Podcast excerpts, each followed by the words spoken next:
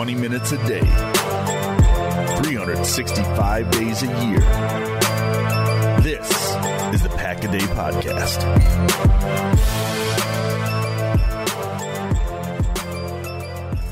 What is up, everybody? Welcome back to an all new episode of the Pack a Day Podcast. I'm your host, Andy Herman. You can follow me on Twitter at Andy Herman NFL. I am joined once again by Ben freaking Fennell. You can find him on Twitter at Ben Fennell underscore NFL. Ben, it has been far too long. I don't know when the last time we chatted was, but however long ago it was, like I said, it was it was far too long. I'm so excited to have you back on the show. Feels like we were just talking about potential draft picks for Green Bay a season ago. We've got so much to discuss. First of all, welcome back, and how the heck have you been? I'm doing great. It has been a while, but myself, like 30 other teams, have moved on to the draft, moved on to the offseason, and it's time to start looking ahead. And it's an exciting time. It's kind of that clean slate or build your slate uh, time of the year. And, you know, there's uh, optimism building as teams are kind of uh, ripping the page clean. And uh, like myself, putting 2023 to bed and uh, moving forward here. So, Senior Bowl's on the TV, Super Bowl's a week away. We're hitting February here. It's a good time to be alive. It very much is. And again, we have so much to discuss because it is free agency draft, end of the season, end of year reviews. There's all of it. We still have, a, of course, the Super Bowl to be played. Uh, but I want to start with obviously the, the latest news, and that is that the Packers have a new defensive coordinator. Uh, that is Jeff Hafley. And I just want to get, I know you already did a little bit of a dive into some of the tape and the analytics and the, the stats from, from BC. So your thoughts on the Packers decision to hire Jeff Hafley as defensive coordinator? Listen, full disclosure, I'm playing catch up like everybody else. All right. I wasn't sitting on my couch Saturdays watching Boston College most weekends. Right. And I wasn't studying their prospects for the most part over the last three and four seasons. I think they had one player on the defensive side drafted in the last four years. And of course, that's our own Isaiah McDuffie. There it was a, a, day three pick there, but did study him a little bit, studying their little edge rusher that didn't come out. And Josh DeBerry was a nice nickel before he transferred over to Texas A&M. So I want to fire up the tape and get a general assessment for the scheme, not necessarily the talent, because Boston College, these middling college programs, I don't know what type of talent they're getting. I don't know if they're, you know, paying in the portal and the NIL money and getting some of these kickback kids from the bigger schools or what he's working with. So I just want to take a general look at the scheme. Saw some major kind of schematic points that I had tweeted in that thread. Man coverage, cover zero, cover one, particularly in the red zone and third down, and a lot of creative six man pressure concepts, which come with kind of hand in hand with that cover zero because you're sending obviously six rushers, but a much more aggressive approach than we had seen with Joe Barry. So it's going to look different. It's going to feel different. Not necessarily everything he's bringing is a truth serum or you know the golden goose type of thing everything in defense has pros and cons always remember that if there was a perfect defensive scheme everybody would play it every play. But it's a chessboard. You got to move your pieces around, take away things, and also leave yourself vulnerable in other areas. So it was fun diving into it. And it's a bit of a projection, kind of spinning that forward because four years at Boston College, one year at Ohio State, very different kind of makeups of those rosters. So Ohio State relied a little bit more on the talent, the four man front as you should with Ohio State type of recruits and uh, level of talent. So it was a fun dive in, but I'm still kind of learning and playing catch up, like I'd imagine most of uh, Green Bay is. Yeah, very much so. I, I, like the fact that it seems adaptable to what talent he does have. Like you said, different at Ohio State than it was at Boston College. Understandably so, because the talent gap between the two is going to be massive. Just kind of looking at it, bare bones. We don't have to, you know, go too deep into the rabbit hole. But uh, what you did see from the tape in Boston College how do you feel like that sort of system and style melds itself with what Green Bay has on the roster? And it's a little bit difficult, of course, because we don't know what the safety room is going to look like. You've got Eric Stokes coming back from injury. You think you have Jaire and Carrington at least. Keisean Nixon's a free agent. Kingsley and has got a torn ACL. So it's it, we don't exactly know what the makeup of this team is going to look like defensively. But knowing what we do know and knowing what you did see on tape, what are some things that maybe entice you, give you concern? I'll let you go in any direction that you want to go with it. All right. First thing, Boston College played an outrageous amount of man coverage over the last two years, second in the FBS in man coverage. That's 133 teams out there. So they're playing a ton of man coverage. What's going on in the NFL right now? Everybody's getting away from man coverage. They're playing a little bit more shell defense. We're hearing this two high scheme, quarter scheme, Fangio, you know, keeping it in front of you, preventing explosives. There are only so many teams out there playing this high volume pressure man. That's Wink Martindale, who just left the Giants. That's Brian Flores in Minnesota. And there's some guys like, you know, Steve Spagnuolo in Kansas City and Jim Schwartz that have the guys to do it. They also have guys like Myles Garrett and Chris Jones up front and a stable of cover corners. It's also dangerous to play man coverage in today's NFL. I think Nick Saban four or five years ago kind of threw his arms up in there and said, I think man coverage is broken.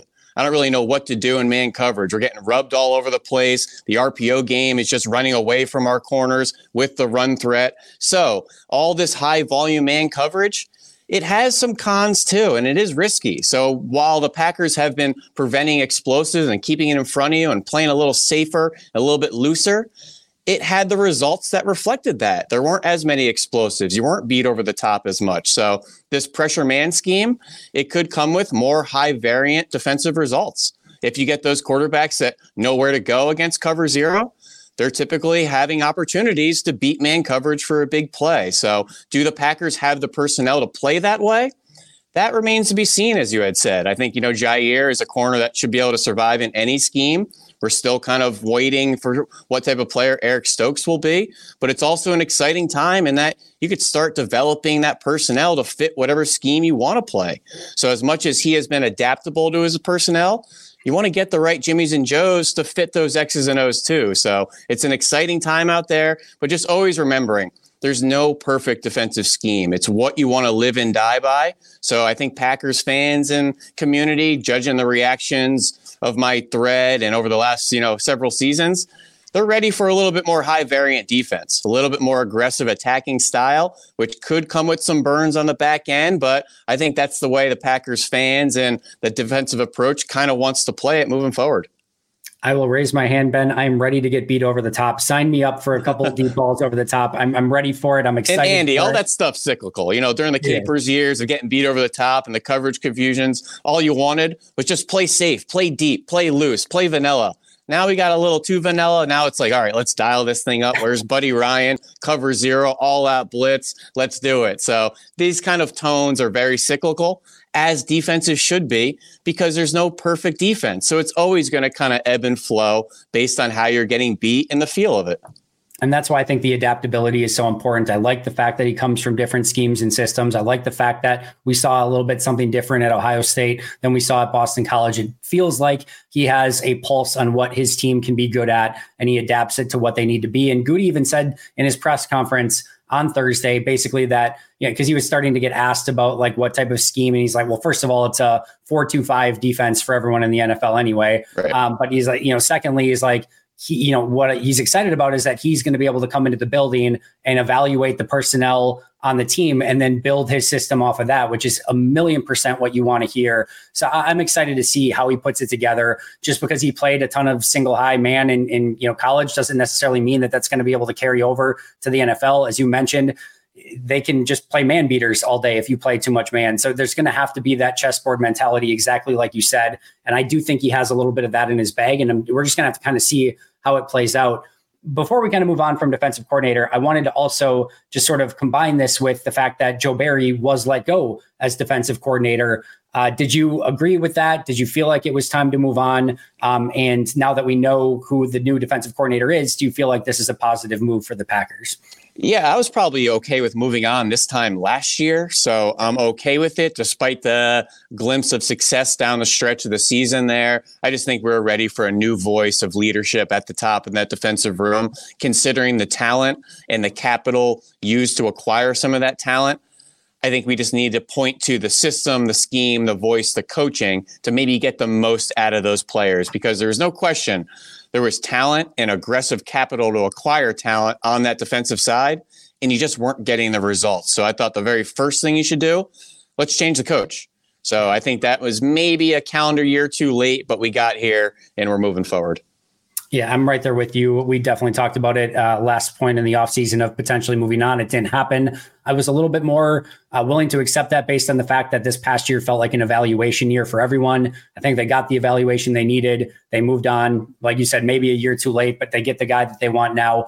Defensive coordinator aside, Um, you know, obviously, we're going to have to wait and see what Jeff Hafley brings to the table. But from your point of view, what would you like to see this Packers defense mold into? How would you like to see them play? What maybe positions do they need to target in free agency or the draft? Like, where would you like to see this defense go in 2024? Well, like we had said, I just want to see some more calculated dictating schemes, a little bit more aggressive. Not to say I need them to be Brian Flores or Wink, you just don't want to be 31st in cover zero and 30th in man coverage on third down. There's a balance there. So that could also come with some lapses too, but being a little bit more calculated in how you dial up some aggressive schemes here and there and pick your battles.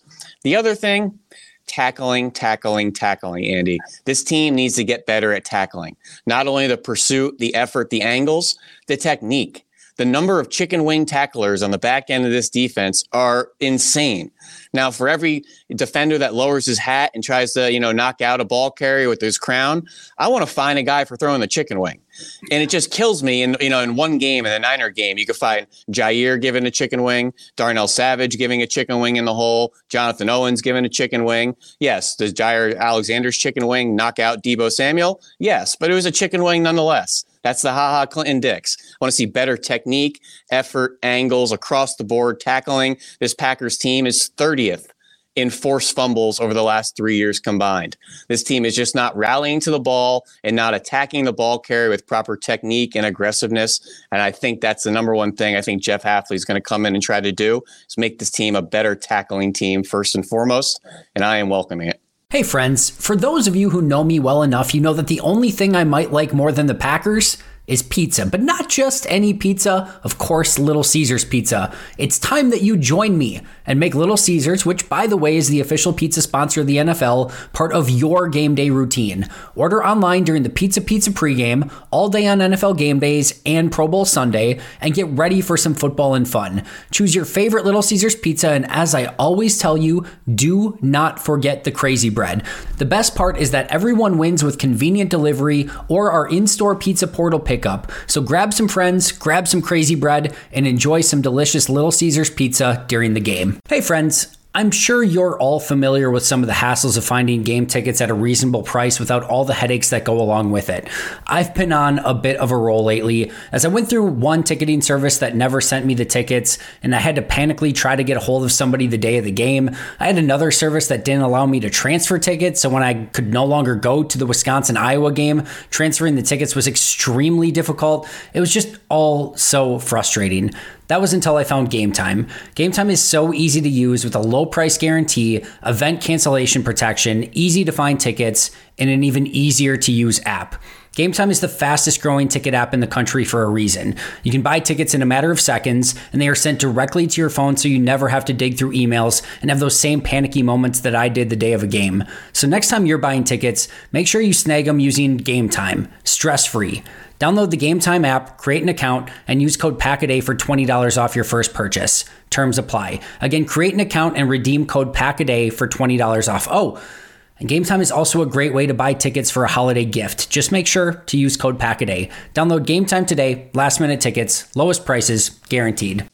Amen. I could I, could not agree more. And we saw how it rears its ugly heads at the wrong time. You've got Christian McCaffrey in the hole one on one with Darnell Savage, and it results in a 39 yard touchdown instead of what should have been a seven or eight yard gain. And I get Christian McCaffrey uh, does that to a lot of people, but a little bit of better technique work can go a long way in those specific type of scenarios.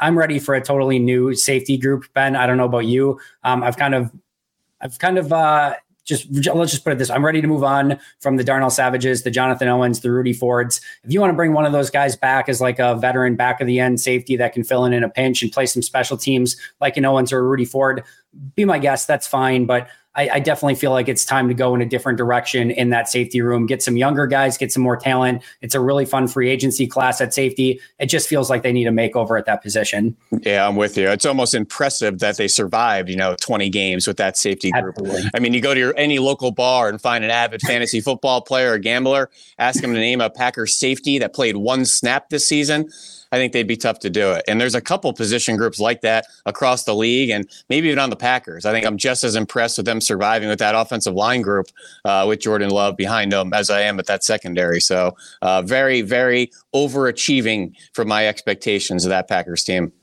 let, us take a look at the the 2023 Packers as a whole because I do want to pick your brain on that. Uh, you know, I, first of all, I'm curious as to kind of what your expectations were going into the season, and then how the Packers either failed to meet, met, or over exceeded your expectations in this past season, getting to the divisional game, ultimately losing to the 49ers, and uh, you know, just kind of uh, final results versus what you thought they were going to be going in. So I was born in 1987. So let's say I've been a Packers fan for 30 years. This is the first year I think I went in without expectations. Yeah. It was a really weird feeling of going into a season and having no expectations just left you kind of aimless and swirling the drain uh, through most of the season. So yes, I was impressed with their final product. I was impressed they, you know, made it into the playoffs with a playoff win, going toe to toe with the 49ers all through and through. Jordan Love's performance, I was impressed. I was impressed with the coaching. But this team was really exciting on a week to week because they often played to their opponent. You know, they yeah. battled and beat teams like the Chiefs, the Lions, the Cowboys in the playoffs. They also got their pants pulled down against the Raiders and the Broncos, and they let Carolina score 30 on them. And you lost to the Giants. And, you know, so it was a weird team to kind of evaluate on a week to week. They never really showed you who they were, uh, you know, in a kind of a full disclosure transparency sense because they kept playing to who they had in front of them, which was exciting at times and maddening at times. But to watch a season with no expectations, Andy, it was a lot of fun. Yeah. And, you know, I think that the pressure on Sundays was more of a let's see what they give us type of thing as opposed to saying you got to win this game. And I think you sat there in week 17, 18, wild card and started to look around and say, wait a minute, does this team have something here? Right. You know, if you just get hot at the right time, like they did late this uh, November, kind of a lapse there, early December, but then hot again late December. You know, that's the that's the formula, that's the recipe. And for a team that I went in with no expectations, it was fun to watch. Um, so I think sitting here with the future ahead of this team, coming off of that season, I'm really excited for the future of the Packers. Yeah, I'm right there with you. And I, I, owe you a ton of credit because one of the things that we talked about, and you specifically said when we talked about uh, right before the season started, was what you're going to see from this Packer team is a lot of high highs and some very low lows. You're going to see the peaks and the valleys. You're going to see the wide variance. You're going to see a young team with a lot of talent go up against some good teams and beat them. You're going to see them go against some bad teams and lose to them. Um, I adopted that very same mentality after talking to you and, and, watching them more and more, and that's exactly what they got this past season. Was a team that saw the high, some very high highs, some very low lows, everything in between. And but you're hopeful that they can take those high highs and maybe bring those low lows up and make it a little bit uh, less of that dip and, and just kind of continue to improve moving forward you know, that's what it seemed like it started to do, you know, towards November, December. You just started to kind of baseline yourself a little bit. So that Richter scale wasn't going up and down, was just kind of riding a little bit more steady, which I think is the trajectory you get with all these young players out there. And these young players are lottery tickets. Some are going to fall on their face, make it through after a couple games, maybe a year or two. Some start out hot, some never get it. So the, each one is its own trajectory, its own learning curve. You have guys coming from FCS and Tucker Kraft. You have guys coming from the group of five here and there, asked to contribute and play meaningful snaps in the NFL like that, all while learning an NFL playbook and trying to, you know, learn with a young quarterback was really impressive. And, you know, they were kind of drowning, I think, that first month or two, but to see the young guys kind of play faster and you can see the mental aspect really slow down for them and then they were able to play faster and produce and be productive and exciting young players. And it was fun to watch that maturation if you're able to get through that first two months and you, you weren't, you know, completely drunk by that point. In a weird way, I do feel like kind of the Bakhtiari, Aaron Jones, and Christian Watson injuries earlier in the season almost forced them to get better faster. And it, I think it almost helped guys like Musgrave and Kraft and Reed and Wicks and um, Rasheed Walker and those guys just get more playing time and just have to step up. And then all of a sudden, at the end of the year, I know they didn't get Bakhtiari back, but all of a sudden Rasheed Walker was playing pretty darn well. You get, you know, Watson back, you get Jones back, and it's all of a sudden like, oh my goodness, they have like weapons everywhere. And it was fun to watch. I do want to pick your brain on that draft class in just a moment, but I'd be remiss not to ask you about Jordan Love. I know you watched a lot of film on him through the course of the season. What was your overall evaluation of Love this past year? I thought he played incredible. I, you know, it was very much a week to week, down to down, drive to drive, figure it out Sometimes you look good within structure. Sometimes it was a backyard type of play, and he had to figure it out. And you develop that trust, that rapport, the experience with his young supporting cast. That was clearly clunky, you know, for the first month or two. Not only just executing, and to make sure guys are in the right spot, getting lined up the right way, getting the checks, knowing their landmarks, knowing the conversions. Oh yeah, and then we actually have to execute and complete the pass and catch the ball. So before any of the physical happens, the mental was just setting this team back so much in the first few months. And I think that tight end room really speaks to it. You know, Tucker Kraft, Luke Musgrave. Tucker Kraft's a good player.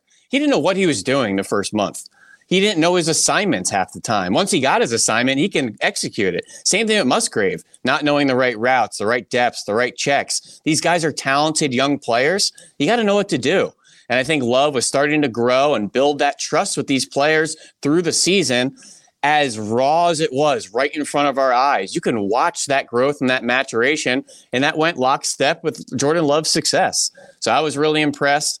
Um, you know, you got to see a lot of exciting young players show up for Jordan Love and Jayden Reed and Dontayvion Wicks and Romeo Doubs, and to see the game slow down for these young players and show what they can do from Saturdays to Sundays it's exciting. Each of these young players are lottery tickets. They have some value. Not all of them get these opportunities in the NFL. So it's really exciting to see that blank slate. And some of these guys actually fill it in with some exciting high level play. Oh, yeah, that offensive line. We just survived how many games at Rasheed Walker at left tackle? It's an amazing job by Jordan Love to navigate not only the outside narratives, but the actual inside the locker room ebbs and flows of the young talent. Jordan Love, very, very impressive season. Now, his personality, that stoic kind of calmness, it's interesting to evaluate. It's very much that Jalen Hurts. He's not going to go too high. He's really not going to go too low. That's not for everybody. Some want a little more rah rah. Some want a little more emotion when things are going wrong. I like that even keel type of guy that's never going to get too high or too low. We can evaluate that for another day. But Jordan Love, 2023, he showed everybody exactly what he need to, and I think you're ready to throw him the keys for the future. I'm with you on literally everything that you just said. Uh, I think it was so impressive how he just navigated the rigors of a full NFL season. Teams threw different things at him, and he had responses to it as the season went on. He saw all different types of defenses. I was expecting at some point like a defense to give him trouble, and then every other coordinator was just going to copy paste and just keep. And it just they that never really happened. And credit to Matt LaFleur for that as well there was this idea going into the season that man this is going to be awesome. You're going to have all of these really young wide receivers and tight ends developing on the same path as jordan love. And then you get to that early part of the season you're like oh maybe maybe this is not the right and then all of a sudden they all get going in the same direction. You mentioned tucker kraft i thought he made as big of an improvement from day one until end of season as anyone on the entire roster um, it was just really fun to watch them play cohesive football and more and more, more so as the season went along it was a hell of a journey. And I'm with you from expect no expectation to divisional round and the growth that this team showed. I don't know how you can't be excited about this moving forward. And my one last note before we put Jordan Love to bed here. I love watching JT O'Sullivan's breakdowns, the QB school. So my one major takeaway from all his Jordan Love breakdowns, which I would implore you guys to go watch those on a rainy day if you haven't already. Jordan Love does not know how to help himself yet, which you develop with time and experience in reps. So a lot of times you watch JT O'Sullivan break down a play and it's an exciting, explosive play. And the breakdown or the assessment will be, it didn't have to be this hard. Yep. So I think that should really excite Packers fans that he was this successful, this productive, making this many plays and he really didn't know how to help himself yet, like a veteran quarterback should or would. And that's going to come with time, and the game's going to slow down for Jordan as well. And he's going to start to develop those little tips and those little tricks on how to help yourself execute plays. And that should really excite the future of this team because he made some plays that didn't have to be so hard. And I thought JT did a really good job of explaining it. Hey, yes, this was completed, but it didn't have to be like this. It could have been like that. And I think he's going to start to refine his game, make things a little bit easier on himself, and find ways to help himself make big plays. First of all, JT O'Sullivan is incredible at his breakdowns and his ability to be so smart, but so humble and so being able to explain everything on its simplest terms so that everyone can understand. He just does phenomenal, phenomenal work. And a great but, Packers perspective kind of into things, sort of yep. time in Green Bay. He's a great voice. It really, really is. Um, I, if, for those of you who are listening on the audio channel, as Ben is explaining that, I am grinning ear to ear because I came away with so much of the same stuff during the course of the season where it's like, he's just scratching the surface of what he's capable of. And credit to Gutey and Matt LaFleur, who said all along, he just needs reps. He needs to play. He needs this opportunity. And what struck me so much was his ability from the beginning of the year to even start taking some of the things that didn't work and like start erasing that from it, you know, from his game and then like just start improving. And it was almost like he was learning legitimately like learning in real time and like like storing things in the data bank of like, oh yeah, I can do this. Oh, I can't do this anymore. And he very rarely made some of the mistakes um, twice. And I'm just so, so freaking thrilled that I think he's going to be able to even take it to another level moving forward.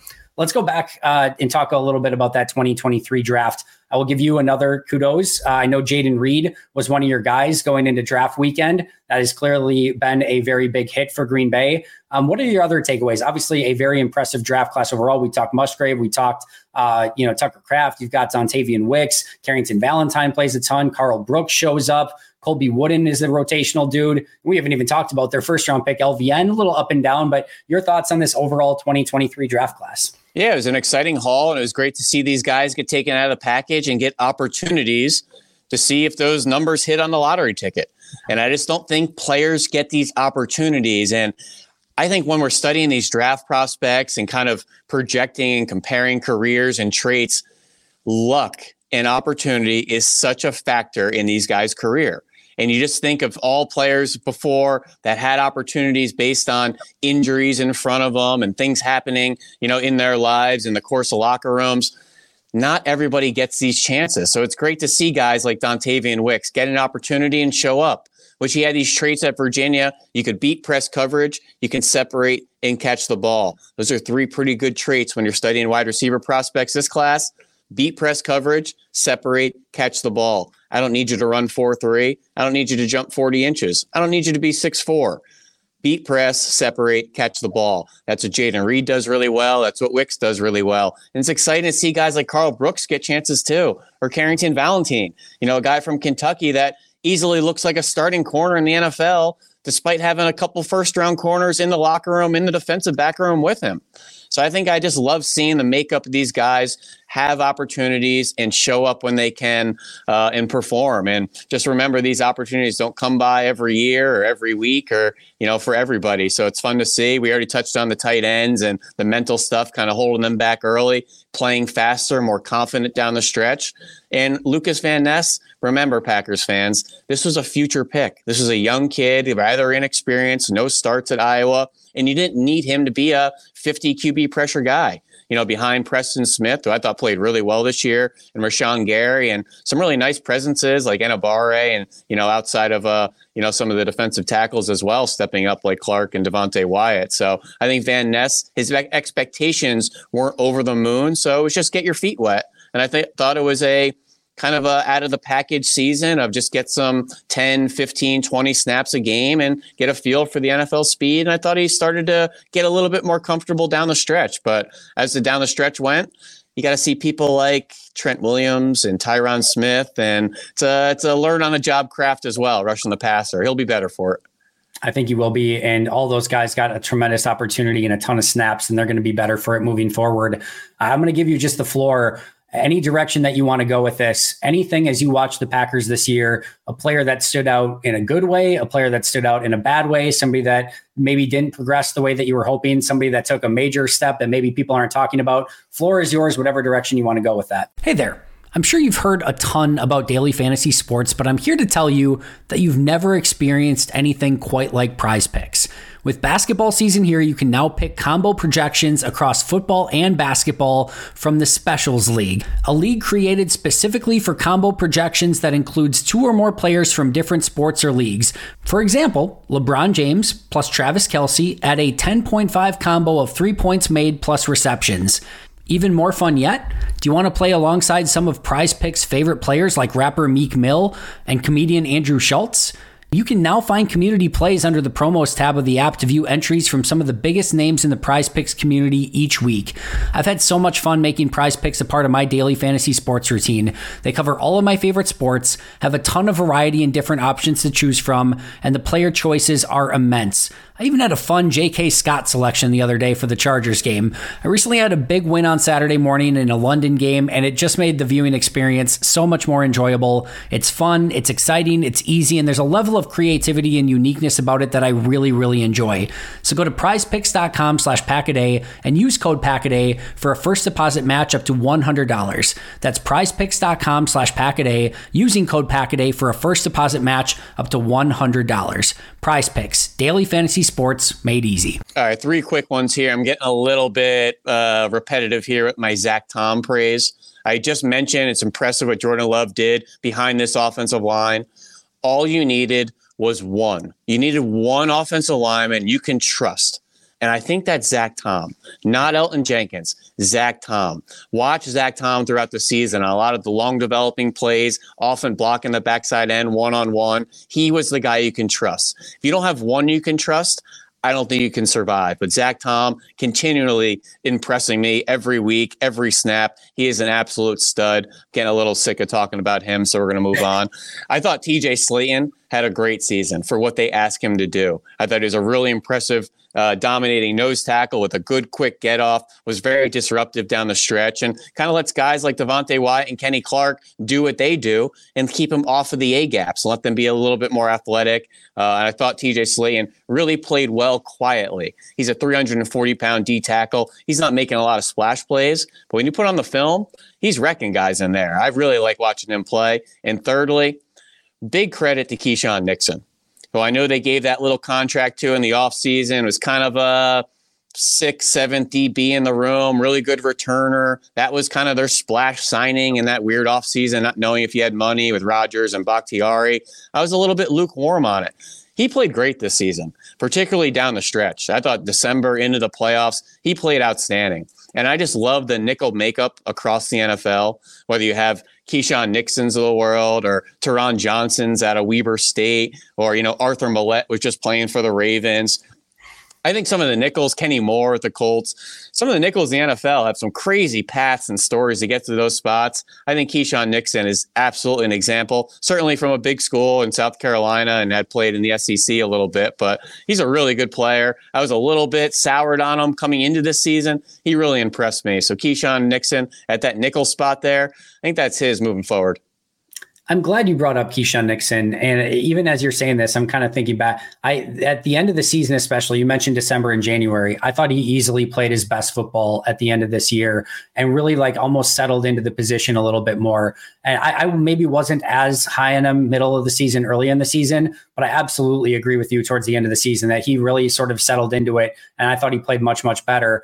Um, and I also have to sort of remind myself of how difficult a position that is to play in the slot. And like you just have a variety of different wide receivers that can beat you in a variety of different ways. If you're an undersized guy, they can put a big physical guy in the slot. If they're if you're a bigger guy, they can put a shiftier guy in the slot. They have two-way goes and so many different like that is a really, really difficult job. And to your point, I think Keisean deserves more credit probably than even I've given him, especially the way he played at the end of the season. Yeah, it's tough business in there. Not to mention all the coverage assignments you're pretty much in run support too a lot of the time. Yeah. And, and if you think you're going to go out there as 185, 190 pound nickel out there, God forbid you're playing sub against 12 personnel, we're running right at your ass. I know what I'm doing as an offensive coordinator. So that's why these nickels turned into what we call big nickel, where you're playing yeah. three safeties instead of three corners, because that nickel started to be a liability. But remember, through the mid 2000s, we had to cover Wes Welkers out there. We had to cover Brandon Stokley's and the shifty slot guys.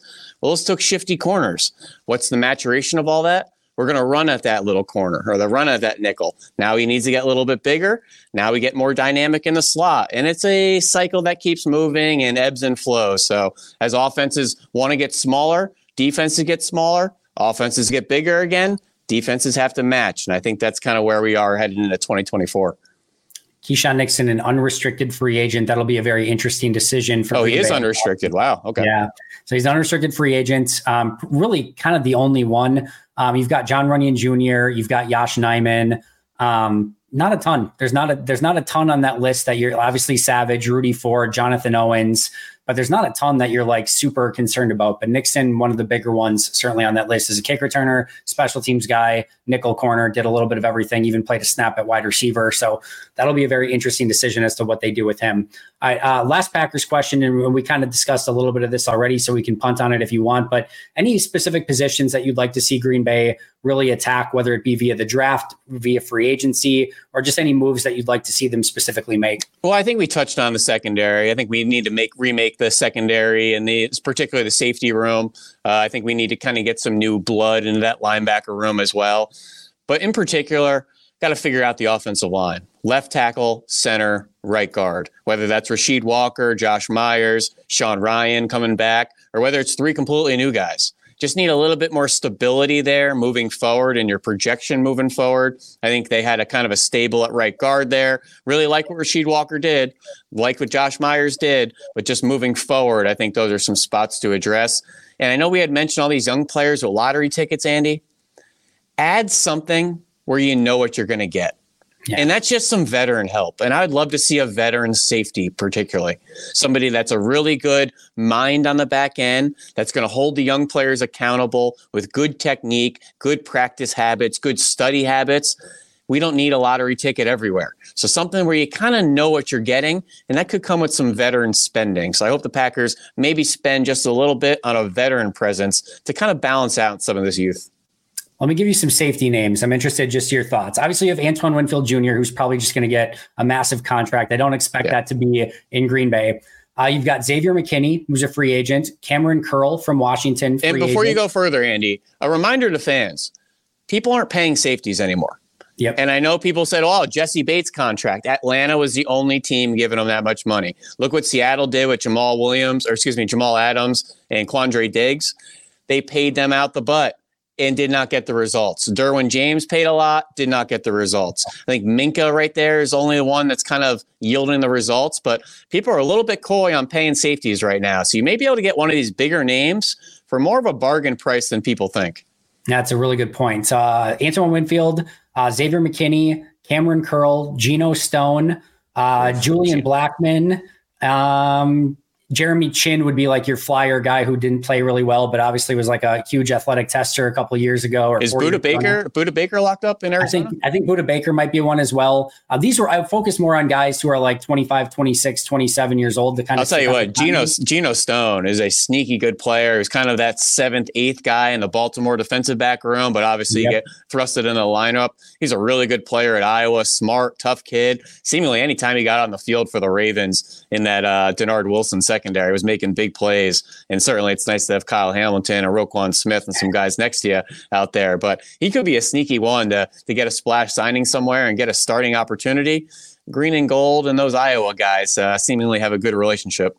Seven picks this past season. He was a stud. He's definitely somebody that's been on my list as well. All right, uh, lightning round. Quick thoughts on 49ers Chiefs listen, elite units, elite schemes. I don't care who wins. I don't care what happens. Just sit back and enjoy. Anytime you get Chris Jones, Fred Warner, and you know Shark Ward, L'Jarius Sneed, and Trent Williams out there, McCaffrey, Mahomes. There's just so much talent. You just have to sit back and and watch and enjoy. And these are really impressive offensive line units too. So whether you get guys like Trey Smith at right guard and Creed Humphrey uh, for the Chiefs, or like we had mentioned Trent Williams, even some guys like Aaron Banks that plays at guard, or Jake Brendel at center. Don't get enough credit on that San Francisco uh, O line up there. But just like last year, the Eagles Chiefs, who's going to make that big play on defense? And it might not be created by them. Remember that Jalen Hurts sack, fumble, return for a touchdown in the blink of an eye, and suddenly you lost by seven points who's going to make that one kind of dummy, you know, boneheaded move uh, on the offensive side and give some easy points to the defense out there. But Chiefs Niners, I wasn't ready for a rematch yet. I didn't want a Niners Ravens Super Bowl. I didn't want Chiefs uh, Niners. I went into this playoff saying I would love for Lamar Jackson or Josh Allen to win a Super Bowl. I kind of thought they had that merit and they had that ability. I just wanted to see some new blood with a Lombardi trophy if it wasn't our Green Bay Packers. Yep. So sitting here with the Chiefs Niners, a Super Bowl 54 rematch, just sit back and enjoy Shanahan, Andy Reid, two good teams. Yeah, I'm with you. I, I don't think it's the matchup that a lot of people wa- wanted, but I think it's going to be a great game. And to your point, so much freaking talent on the field, and you just get some really fun matchups. I, it'll still be great football, and I love great football, so I'm going to enjoy the hell out of it. And last one, we will obviously have you on during draft time, probably multiple times to talk about some prospects, but I'll just give you the floor for a couple people who are currently piquing your interest in NFL draft circles. Well, I'm loving a few of these guys on my screen right now at the Senior Bowl. Christian Haynes Christian Haynes at a UConn, actually. UConn prospect. You don't get him every year. He's a really good zone blocking guard, really quick out of his stance. He's looked great. Some of these centers making names for themselves. 330 pound Jackson Powers Johnson out of Oregon, massive center, more of like a Creed Humphrey type. But Beaux Limmer and Zach Frazier out of West Virginia are really good centers as well too. If the Packers want to go interior line, some really good options. A couple tackles out there too that are probably going to slide into guard like a Graham Barton out of Duke or um, this Taliese Fuaga, uh, uh, Oregon State kid, I think would make a great guard moving forward. So I know if Packers fans out there maybe looking for a right guard of the future, look at some of the tackle prospects too. Some good ones that could slide in as the Packers have been known to do. A few edges as well. Penn State, another just dripping athleticism, explosive edge rusher, and Adisa Isaac, seemingly creating pressure on every rep out there in the team period, and some tank tank, tank linebackers. No more of these 220 sub linebackers. Oh, you're a big safety. Great. Go play Will. No, no, no, no, no. You're going to be 230 pounds, 6'3, and be ready to take on a running back with your face. That's Trevin Wallace out of Kentucky, who's 240 and can run side to sideline. The Liufau kid uh, from Notre Dame reminds me of Frankie Luvu. You just want to watch him hit something out there. Edgerrin Cooper at a Texas A&M is 6'3", 245, an absolute missile. A lot of these guys look like that Quay Walker, long, big, explosive, tough. There's a whole stable of them in this class. So I'm not one of these guys that wants to get smaller, more athletic at linebacker. Oh, can you cover? No, no, no. We got to be big, tough enforcers in the middle there. And I think this class has a stable of them to choose from. Yeah, almost like the Baltimore Ravens had a couple of those that helped their defense this past season. San Francisco, yeah. obviously, Warner and Greenlaw. You need those inside linebackers in the modern NFL if you want a great defense. Green Bay could use another one next to Quay. Frankie Luvu, by the way, a sneaky potential free agent target as well, who could again hit you in the face, blitz up the middle. That'd be a fun potential signing for Green Bay. One thing I wanted to mention that you mentioned before with the offensive line, and you kind of brought it up again with some of the prospects on the interior we are in total lockstep. I think the more depth and um, competition that Green Bay can get on that offensive line, the better they are going to be you want competition for Rasheed. You want it for Sean Rhyan, You want it for Josh Myers. I think that's going to push everyone. We saw competition push people this past season. And if you protect Jordan with all the weapons that he has, we saw what this offense is capable of. Just keep breeding those competitions on the offensive line and keep getting better and better and better at that spot. I actually just saw his dad down the hallway, but I was wondering, was John Runyan Jr. hurt down the stretch or was he just splitting time with Sean Rhyan? Splitting time. They uh, they wanted to, I think, get Sean Rhyan some experience. They, they, they probably saw obviously that Runyan's going to be a free agent, and maybe writing was on the wall. Uh, Runyan struggled earlier in the season, then played really well towards the end. Um, and then the, they, they did the same thing with Yosh and Rasheed at left tackle, and then Rasheed just won it. Um, at right guard, it was a little bit more of an even split. I thought towards the end, Runyan was just better and was surprised by the time they got to the playoffs that they didn't just make it Runyan's job. But um, I think they, again, probably knew that you know Rhyan might need to be the guy next year and wanted to get him as many reps as possible. Yeah, and definitely different skill sets as Runyan, probably a little bit better mover. Sean Rhyan, obviously squeezing into those pads and that face mask, more of a people moving, mauling type. So, but guy, it's probably better moving forward. Runyan a little bit better going backwards. So we'll see if we can split the difference and find the the best of both.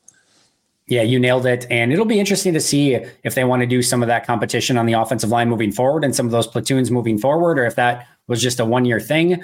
That will be something to keep an eye on as well. Ben, unbelievable stuff as always. Always love chatting with you. Uh, tell all the people where we can find uh, you on social media and what you're going to be doing during uh, the offseason and draft season. Well, you can always catch me at Ben Fennell underscore NFL on the old tweeter on X, uh, talking about a lot of draft prospects, probably getting into some Oscar movies and conversations soon as well. Not quite golf time yet and gardening. That'll be in a few months. But uh, right now, working on some Senior Bowl stuff and then quickly transition into our coverage of the combine which I'll be out there with Daniel Jeremiah, Rich Eisen, Charles Davis, all of our NFL network coverage, and then quickly into draft season and I will be hitting the links the day after the draft uh, in, in Detroit in uh, early May. So that's kind of my schedule here. Senior Bowl, Combine, Draft. We are full force in the prospects and studying the draft. Which this past season I kind of took a back seat for the draft as I did Thursday night football and a CBS game on Sunday. So I was double dipping NFL. So I was a little bit removed from the draft. So it's really exciting to dive in and kind of go in with a clean slate and start developing opinions on these guys. And got to get the uh, got to get ahead of the curve quick because these these uh, draft narratives really start to heat up around this time. So uh, be sure to check out my Twitter where I have a lot of comparisons and talk prospects and all sorts of other nonsense out there. But thanks for having me on, Andy. I always appreciate chatting with you. Yeah, right back at you. Appreciate you as well. Make sure to go give him a follow at Ben Fennell underscore NFL. Also, Ben, just make sure right after that draft, right between those tea times, you leave a little bit of time for the Pack a Day podcast to break down all the players from the Packers draft, which we love having you on every single season. That is going to do it for us again at Ben Fennell underscore NFL. You can find me at Andy Herman NFL. You can follow the podcast at Pack a Day Podcast. But until next time, and as always, go Pack Go.